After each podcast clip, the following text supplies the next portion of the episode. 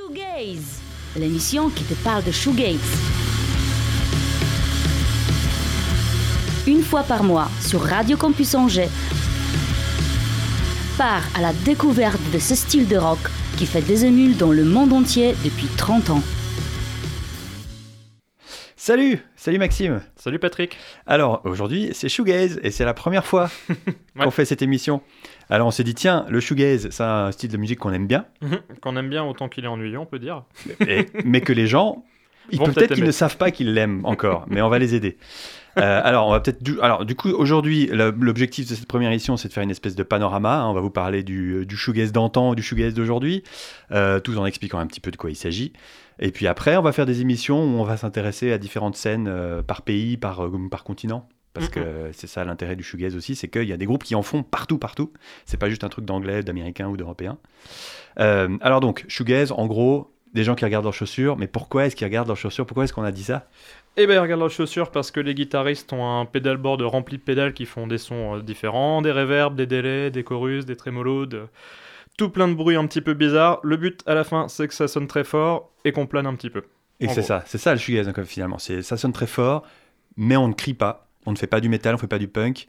On, on chante des, chan- des mélodies plutôt planantes. C'est ça, le but c'est qu'il y a de la mélodie, euh, c'est que ce soit quand même euh, un petit peu le mélange de la pop, des grosses chansons avec un mur d'effets, un mur de guitare, un mur de son en gros quoi. Et on va revenir dans deux secondes sur euh, d'où est venu ce, ce terme de shoegaze. Mais on va d'emblée écouter euh, un des groupes qui est considéré comme étant un fondateur, de lance. voilà, celui qui a un peu euh, créé ça, enfin en tout cas qui a, qui a eu- qui a- qui a donné naissance à quelque chose qu'ensuite on a nommé shoegaze. C'est euh, My Bloody Valentine. On parle en deux secondes. Un groupe anglais, début des années 90. Et non, pas anglais, ils sont irlandais, ils viennent de Dublin. Ah mon dieu. Ça a commencé Commence tôt bien. en 1983. Euh, et puis là, on écoute un morceau qui s'appelle When You Sleep, qui est issu de leur album culte Loveless, sorti en 91. Shoegaze, l'émission qui te parle de shoegaze sur le 103 FM.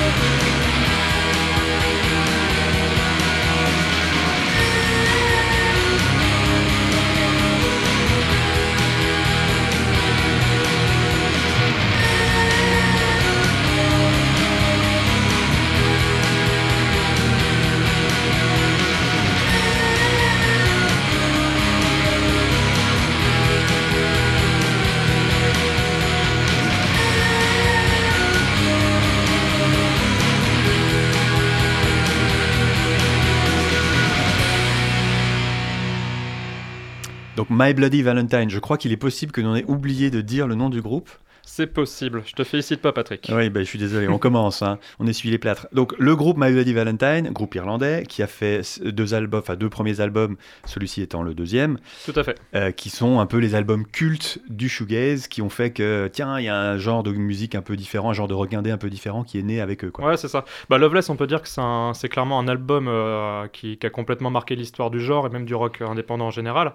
Après, il faut savoir que c'est un groupe qui est assez vieux, qui a commencé en 83, qui a eu plusieurs formations différentes, qui a fait des albums très différents aussi. À la base, qui était plutôt influencé par des groupes comme les Cramps, par exemple, et, euh, aussi les Jason Mary Chain qu'on va écouter euh, juste après. En fait, il faut savoir que c'est un groupe euh, qui a influencé absolument toute la sphère du, du shoegaze et de la noisy pop, comme on disait à l'époque, avec l'album précédent qui s'appelle Isn't Anything. Où, où, en fait le guitariste Kevin Chills a globalement impressionné tout le monde avec son jeu de guitare un peu hors du commun, à la fois par les effets, mais euh, aussi par euh, des techniques. Euh, il utilisait par exemple le vibrato, qui est une espèce de barre qu'on pose sur la guitare. Qu'on a entendu là quand les, quand les accords font Tout à fait. Qui va fausser en fait. En fait, ça va détendre les cordes, les cordes de la guitare et ça va fausser le son, comme si tu avais une espèce de vague un peu chelou. Et tout ça en chantant des jolies mélodies pop par-dessus. Ouais, c'est ça. C'est vrai qu'on appelait ça, t'as dit noisy pop, on appelait ça dream pop aussi, les, les, noms qui ont été un peu pour qualifier ces groupes à cette époque-là. Ouais, c'est ça. Il y a eu plusieurs noms de genres différents. À l'époque, on avait plutôt tendance à dire noisy pop, en effet, parce que bah, c'était la, complètement la les deux genres, euh, la pop et puis le bruit qui, se, mélangeait, hein. quoi, c'est ça. Mais en fait, il y a des influences de dream pop et d'autres choses euh, dans tout ça.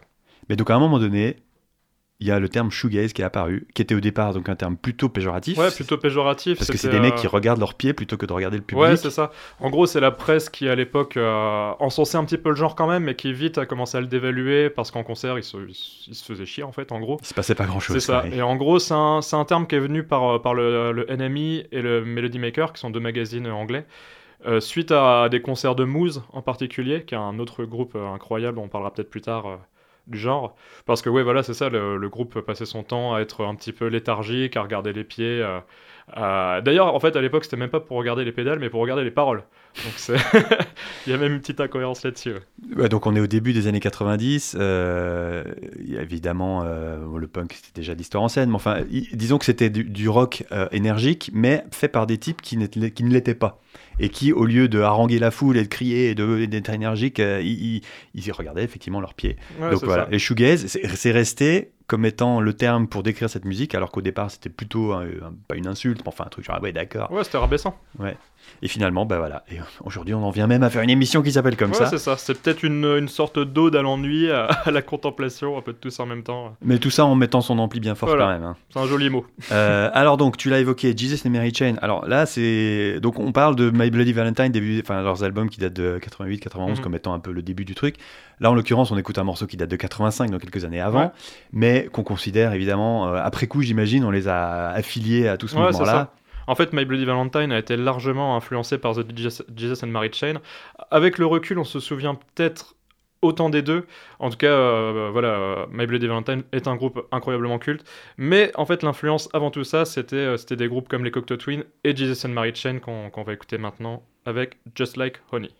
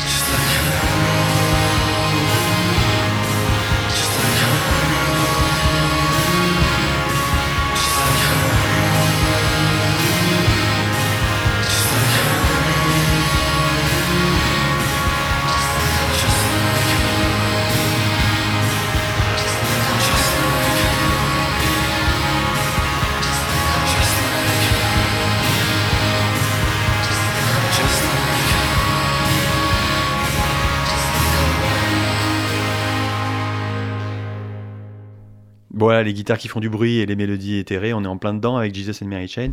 Euh, les fans de Lost in Translation, le film avec Bill Murray et Scarlett Johansson, reconnaîtront le morceau qui avait été un peu remis au goût du jour euh, quand le film est sorti. Et d'ailleurs, tu m'as appris quelque chose, une anecdote intéressante avec propos de Scarlett Johansson et ce morceau. Ouais, c'est ce ça, Scarlett Johansson qui, qui avait déjà accompagné en concert le groupe pour chanter le morceau sur scène. Voilà, anecdote euh, rigolote. Une star d'Hollywood, fan de shoegaze, comme quoi euh, c'est des gens de goût tout ça, et que nous-mêmes nous parlons de la musique, de musique qui plaît à Mais plein nous de gens. sommes des gens de goût, Patrick. Non, bah ça c'est clair. Euh, alors donc, ça c'était Jesus and Mary Chain, groupe écossais. Euh, mélange de, de bruit, de guitare bruyante et Ouais, de mélodie planante, c'était 85, hein. c'était en gros, euh, c'était nouveau. Ouais, c'est ça, c'était précurseur. C'était un des premiers groupes, en gros, qui va mélanger, euh, qui va mélanger les, mélodies pop avec le bruit, voire sur ce premier album qui s'appelle Psycho Candy, un côté presque industriel avec des batteries assez simplistes, très martiales, euh, Mm. qui tapent. D'ailleurs, le, autre anecdote, le batteur s'appelle Bobby Gillespie, qui est également le chanteur de Primal Scream, un autre groupe plutôt orienté au rock, on va dire classique de l'époque, mais qui fait partie de la même sphère, euh, les labels création, dont on aura peut-être l'occasion de parler plus tard. Création qui était à l'époque avec euh, 4AD, euh, les, lab- enfin, les deux labels qui avaient complètement euh, sorti tous les disques Tous de les shoegaze, de dream pop, de musique ouais. goth. En gros, C'est ça. dit que je dirais plus en gros. Non, et moi donc. Un autre groupe culte de cette époque-là, c'est Ride, euh, qui a aussi émergé début des années 90, avec un ou deux albums euh, qui... bah, en fait, tout ça, c'est des groupes qui ont jamais eu un succès énorme, faut le dire. hein. Alors, excepté Ride, justement. En fait, la plupart des groupes sont restés euh, assez. pas confidentiels non plus à l'époque, c'était quand même des groupes indépendants qui, ont eu un, un poil de succès. Sauf Ride, qui pour le coup a été à l'époque du premier album et de Going Blank Again le suivant.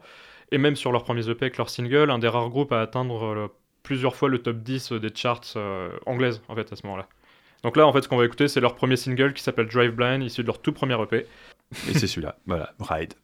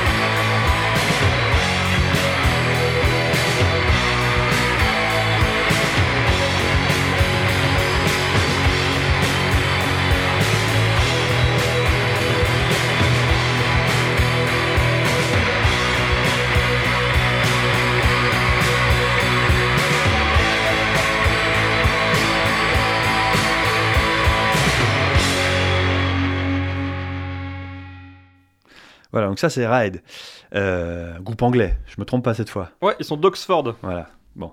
Et euh, alors un truc intéressant avec Ride, c'est que c'était donc surtout deux mecs, le groupe, Mark, Mark Mark Gardner. Garner et Andy Bell. ouais, Et le bassiste. le batteur, le batteur quand même, Los, Colm- euh, Los Colbert, ouais, c'est ça.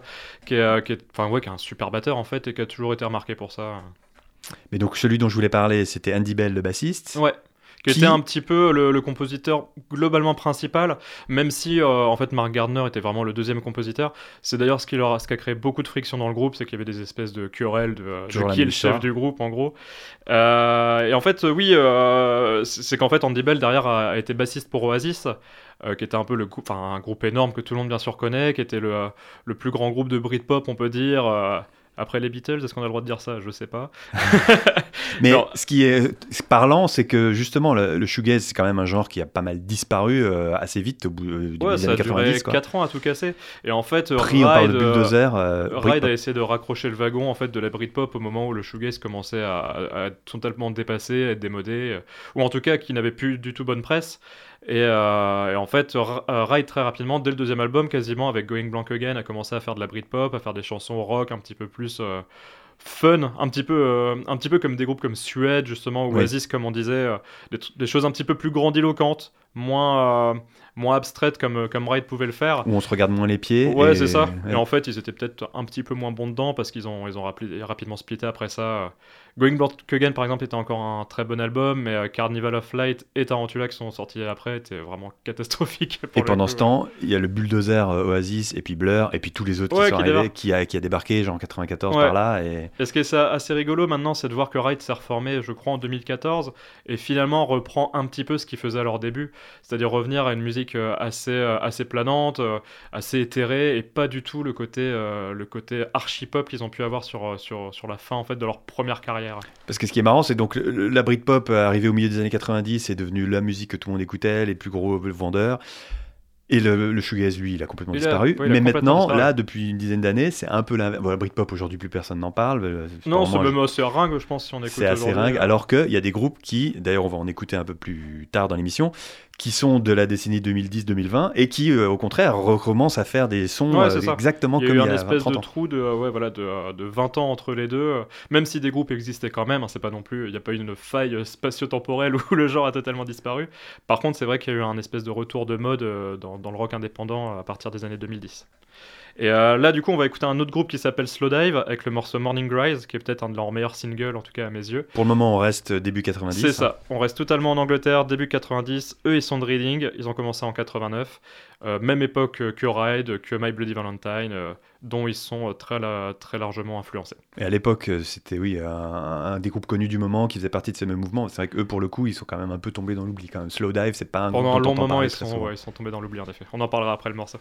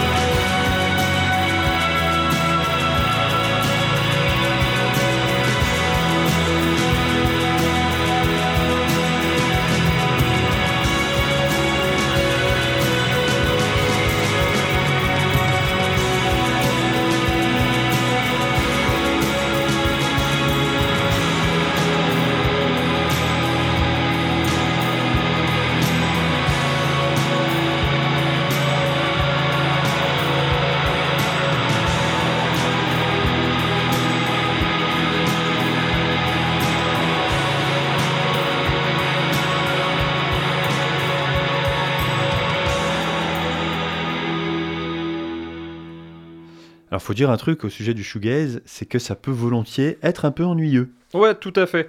Mais euh, J'y bon, pensais euh, en écoutant Slowdive, où on peut très bien se dire ça en écoutant ce morceau. C'est un petit peu chiant. Ah ouais, ça se comprend. Mais, euh, mais bon, est-ce que l'ennui c'est quelque chose de, de foncièrement négatif? Euh, On vous laisse le choix de, de- le choix d'en décider. Moi, je ne pense pas. En tout cas, ce qui est intéressant, c'est que c'est à l'opposé de- d'une pop millimétrée, de RB qu'on entend à la radio, de trucs qui sont censés t'accrocher l'oreille au bout de 30 secondes, il faut qu'il y ait un refrain. Là, on n'y est pas du tout là. On est très loin de très loin du divertissement, euh, en effet. Euh, eh Donc ben, Slowdive. Alors Slowdive, ils ont été, tu, tu, tu l'avais dit, un peu, euh, un peu un groupe qui a été descendu en flammes. euh. Ouais, c'est ça. Slowdive, il faut savoir que c'était un groupe qui était. euh, ils étaient tous très très jeunes quand ils ont commencé. Je crois qu'ils ont commencé vers leurs 18 ans. je crois qu'ils étaient même pas sortis du lycée, par exemple. Ça a été fondé entre autres par Neil Elstead et Rachel Goswell, qui sont respectueusement les, les deux chanteurs et chanteuses du groupe. Respectivement. mais on a du respect pour eux. énormément de respect pour eux. Et en fait, c'est un groupe qui a été, euh, dès leur premier euh, maxi et leurs premiers EP, euh, complètement encensé en fait par la critique. C'était vraiment le- l'espèce de gloire montante à ce moment-là. tout le monde disait du bien d'eux.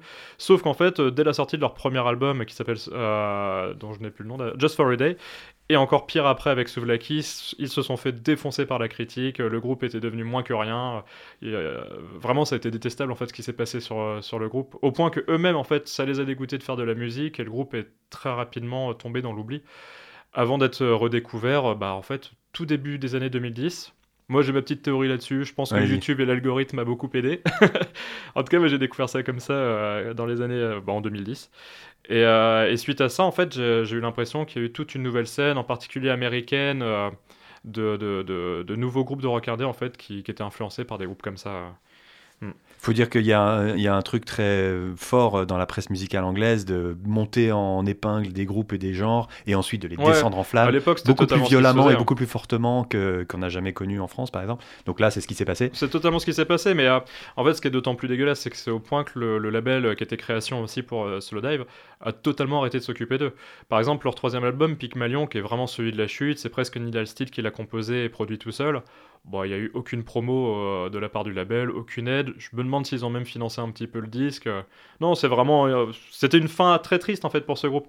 Par contre, euh, ce que retiendra l'histoire derrière, pour être un peu grandiloquent, c'est qu'à la reformation du groupe, je crois que c'est également en 2014, si je me trompe pas, et bah, et bah, en fait, le groupe est revenu fort d'un public bien plus nombreux en fait que dans les années 90. C'est-à-dire que maintenant, quand Soda fait une tournée, c'est un nom, un des noms principaux un des plus grands noms en fait sur une tête d'affiche et les gens en fait enfin il y a des gens qui se déplacent vraiment pour voir Slowdive quoi la sortie de leur, leur nouvel album après la reformation en 2017 c'était vraiment un disque très attendu euh, et un disque adoré par absolument euh, tous ceux qui l'ont Ils sont écouté à l'image exacte de ce qu'on a expliqué tout à l'heure sur le, le, le- le shoegaze lui-même qui a disparu et maintenant est revenu. Ouais, et voilà, ça, représente ça euh, ouais très facilement, très simplement.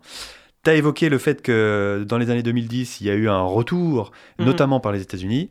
Et ben, tu parlais déjà du groupe suivant qu'on va écouter, Nothing. c'est ça. Nothing, c'est peut-être un des groupes les plus importants dans la scène euh, shoegaze actuelle et la scène même euh, du rock indé américain, euh, tout simplement, en fait. Et alors, Nothing, c'est un petit peu particulier parce qu'en fait, il fait partie de ces groupes des années, de, de nos années, en fait, qui, qui mélangent un petit peu les genres, qui, voire des fois, peut peut-être même confondre un petit peu les genres si on, si on veut défendre des chapelles et euh, qui va en fait euh, prendre beaucoup d'influence du shoegaze, donc les guitares avec beaucoup de reverb, les voix très douces, Mhm. les mélodies, mais il y a presque un côté métal en fait dans leur musique parce que bah il y a aussi l'influence du grunge qui est dedans avec des guitares très lourdes et euh, Il s'est passé pas mal de choses entre 91 et maintenant, oui, notamment le ouais. grunge, le néo-metal. Ouais, euh, c'est voilà. ça. Il y a une frappe, de- une frappe des batteurs qui sont, qui sont très très lourdes, vraiment proches du métal, avec une influence, par exemple, de groupes comme Deftones, qui eux-mêmes d'ailleurs étaient influencés par le shoegaze. hein, c'est quelque chose On euh, en reparlera. qui est revendiqué. On aura l'occasion. Et, euh, et donc là, on va écouter euh, Nothing. Donc c'est un groupe de Philadelphie de Dominique Palermo qui a été euh, fondé bah, du coup en 2011. Et le premier morceau s'appelle Dig et euh, c'est issu de leur deuxième album.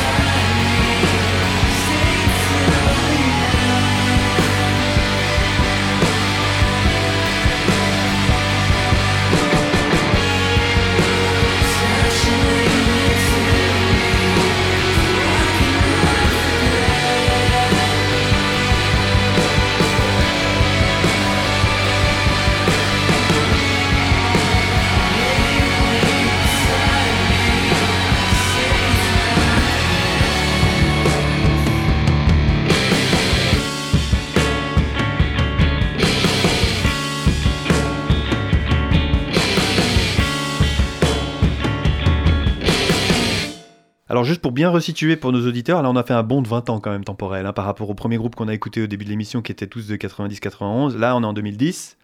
On est aussi aux États-Unis, accessoirement.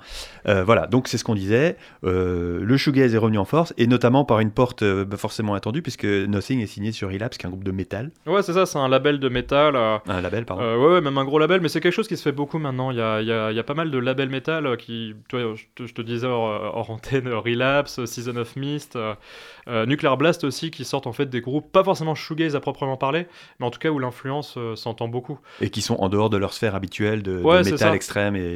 Par exemple, on peut citer le groupe Alceste, qui est un groupe français. Euh, alors je me trompe peut-être, mais je crois qu'ils sont chez Season of Mist. Et eux, notamment, avaient fait un album euh, il y, a- quelques années avec en duo le, chanteur Neil Alstead de Slowdive euh, dedans. Donc, euh, Quand on commence à se pencher un, à se pencher un peu sur le, le shoegaze, on se rend compte qu'en fait, il est partout. Ouais, Ouais. c'est ça en fait, ça a influencé, euh, ça a influencé beaucoup beaucoup de gens. Après, naturellement ou pas naturellement, bah, euh, en fait, j'en sais rien. Mais clairement, on, on- faut admettre que le- que- qu'on ressent l'influence dans énormément de styles différents, en particulier dans les dans les dans les musiques à guitare hein, quand même. Mais même dans la musique électronique, on peut on peut le constater.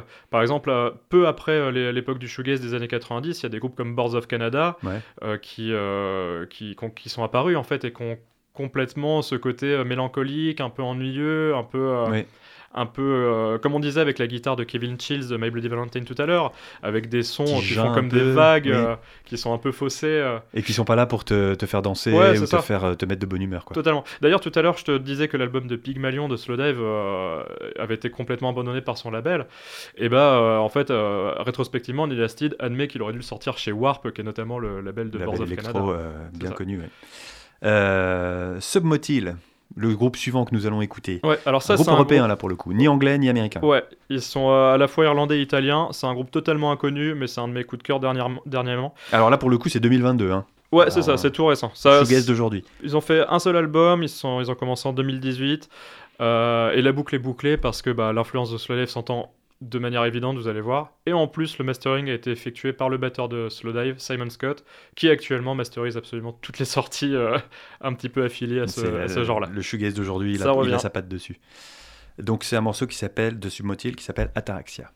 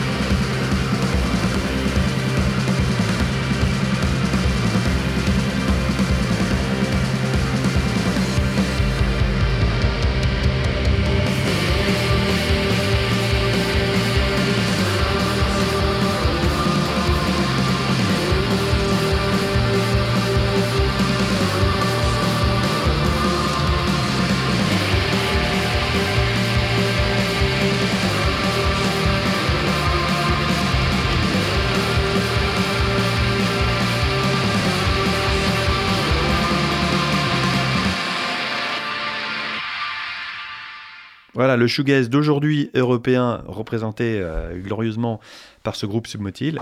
Donc euh, coup de cœur de Maxime euh, de ces derniers mois. Alors un autre que- groupe que t'aimes beaucoup et qu'on reste dans les trucs contemporains parce que c'est un groupe de maintenant quoi. Ouais. Stargazer Lilies. Ouais, Stargazer Lilies, c'est un groupe qui s'est euh, qui s'est créé à la fin des années 2000 euh, par le duo de John Sepp et Kim Field. C'est un groupe qui est pas très connu. euh, après, si on aime le genre, on a, je pense qu'on peut facilement tomber dessus. Et en fait, euh, c'est mon le morceau qu'on va écouter qui s'appelle The Living Work of Art, issu de l'album Okabot. C'est, euh, je pense, pour moi, un chef-d'œuvre du niveau de, My Bloody Valentine, de Slowdive. C'est vraiment un de mes énormes coups de cœur. Il est sorti en 2019 et en fait, il a la particularité d'être produit par un gars qui s'appelle Tobacco, qui est pas quelqu'un de très connu.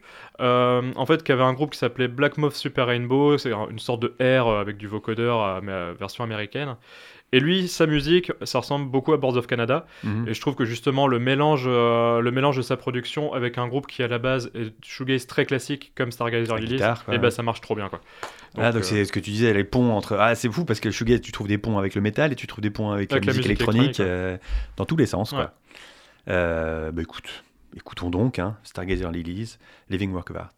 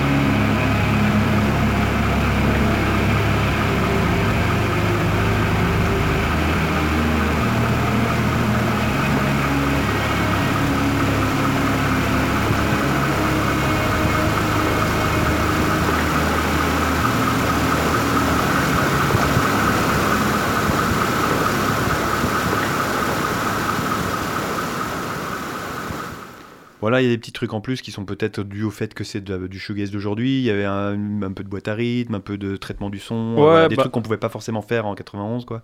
Bon, je pense qu'on pouvait parce qu'en fait, Tobacco, euh, ce qui produit le morceau, il utilise beaucoup de vieux matos analogiques, des trucs qui retapent, qui bidouillent. Euh. Et en fait, c'est ce qui fait que le morceau, ce morceau en particulier, je trouve vraiment génial, c'est que c'est un peu. Euh, ouais, c'est ça, c'est un espèce de mélange entre le côté électronique crado Corey Boards of Canada avec, avec le côté tout doux du shoegaze. Non, mais je trouve fabuleux ce morceau. Puis ouais, il y a vraiment ce côté artisanal qu'on reconnaît de, Tobacco. Enfin, si vous avez l'occasion d'écouter ces disques, je les recommande vraiment très très chaleureusement. Le shoegaze ouvre des portes vers d'autres choses. Euh, Dive, groupe euh, alors là pour le coup plus connu, plus, plus établi, hein, en mm. tout cas dans les gens qui aiment ce genre de musique, depuis quelques années déjà. Euh, ça fait, je sais pas, depuis 2000... 2011 ça a commencé Dive. Bah, Dive c'est un groupe vraiment emblématique même maintenant. Alors eux ils font, ils font ils sont assez proches du shoegaze, mais, euh, mais c'est pareil, en fait, ils sont, à la base, c'est un mélange des genres parce qu'ils revendiquent à fond l'influence du krautrock euh, et de groupes comme, euh, comme Neu. On, dit Neu, mais moi j'aime bien dire Neu. Et, comme une tête. Donc, qui sont des groupes là, pour, encore plus anciens, des années 70, ultra répétitifs. Ouais, voilà, les groupes de musique allemande qui étaient à mi-chemin entre la musique psychédélique et le post-punk. En tout cas, euh, Neu, c'était complètement les précurseurs du post-punk. Et, euh, et, en fait, Dive, voilà, c'est la, la, collision en fait de tous ces styles-là. Donc, par exemple, on, on, va souvent retrouver ce côté euh, batterie très répétitive, motorique, comme on dit, mm. avec des guitares, des guitares bourrées d'effets, pareil, très mélodiques, une voix très douce. Et oui, non, Dive, c'est clairement un des plus gros groupes du rock indé depuis, Alors, depuis longtemps. D-I-I-V, hein, pour les gens qui, qui ne savent pas qu'on qu fait la radio, donc on ne voit pas les noms des groupes. Ouais. Euh, groupe américain Ouais, groupe américain, ils sont de Brooklyn et euh, ils, étaient, euh, ils étaient sur le label Capture Tracks, qui est un des, un des labels qui a beaucoup fait pour le, retour justement de, du, genre. ils ont sorti beaucoup de groupes de, leur chambre au début des années 2010 à New York, avec des groupes comme Whale Nothing, comme Beach Fossils, qui justement faisaient du rock indé avec cette grosse influence de Dream Pop et de Shoegaze. Et là, le morceau qu'on va écouter s'appelle Under the Sun, et si je me trompe pas, il est sur leur deuxième album.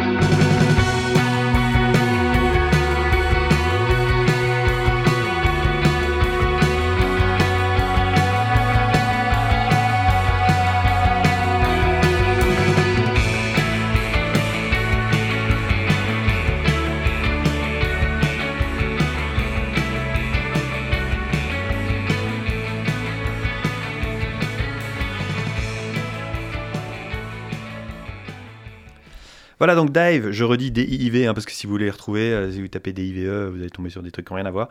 Euh, ça, c'était un, un- un album de 2016. Euh, L'émission, mon cher Max, Im, touche déjà à sa fin. Donc, c'était la première de Shoegaze. On a dit qu'on finirait chaque émission avec un groupe français. Ouais, tout à fait. Et celui-ci n'est pas n'importe lequel, puisque c'est celui qu'on a sélectionné pour être euh, le au générique d'intro et d'outro de l'émission. C'est Cosmopark. Ouais, ça s'appelle Cosmopark. C'est un groupe de Bordeaux qui a sorti son premier album euh, euh, il y a deux semaines, si je me trompe pas, et qui est tout Oui, simplement. en janvier 2023, là, hein, un peu, peu plus récent. Ouais, c'est hyper récent. C'est euh, c'est vraiment un super album. On vous recommande à fond d'aller l'écouter. C'est bourré d'influences. moi, je sens autant des influences ricaines qu'anglaises. Mais, mais par contre, il n'y a pas une chanson à acheter. Tout est bon. Ils sont signés sur l'excellent label Fli- Flipping Freaks, qui est un groupe, qui est un label de Bordeaux également. Euh, et dedans, il y a des têtes un petit peu connues, puisqu'il y, a Simon Méa qui est à la base, à la base dans, Cosmopark et qui fait partie du groupe Collision. Vous avez peut-être déjà vu le groupe au garage d'ailleurs, qui font également un peu un shoegaze assez proche de Nothing justement. Et, euh, En tout cas, Cosmopark, dans le son des guitares, oui, on est en plein dedans, là, effectivement, ça ressemble à Melody Valentine et à tous ces groupes de cette époque. Euh, ils ont re- repris ça, évidemment, avec le, espèce de, de pêche Ouais. et de son un peu plus gros d'aujourd'hui, quoi. Mais... Ouais, puis ce qui est agréable dans, dans leur album, c'est qu'on sent un vrai amour pour le genre. C'est-à-dire que c'est pas, euh, c'est pas juste du shoegaze bête et méchant, c'est vraiment des très bonnes chansons en plus qui sont derrière, avec un mur du son. Et, euh, et puis bah, c'est très plaisant. Donc euh, voilà. Eh bien, on se retrouve le mois prochain Ouais. pour la prochaine Shoegaze. Merci Patrick. Merci Maxime, merci Zenia qui était à la, à la technique, et à bientôt. Salut.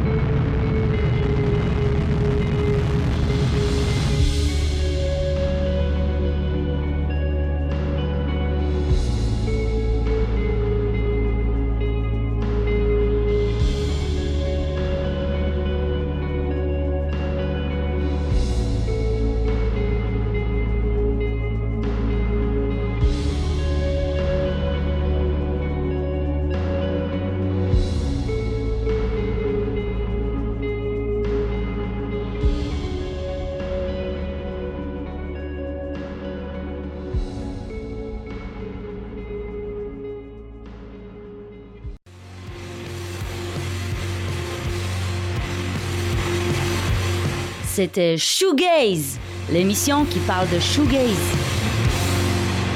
Retrouvez-nous le dernier mardi de chaque mois à 20h sur le 103 FM et d'ici là, en podcast sur radiocampusangers.com.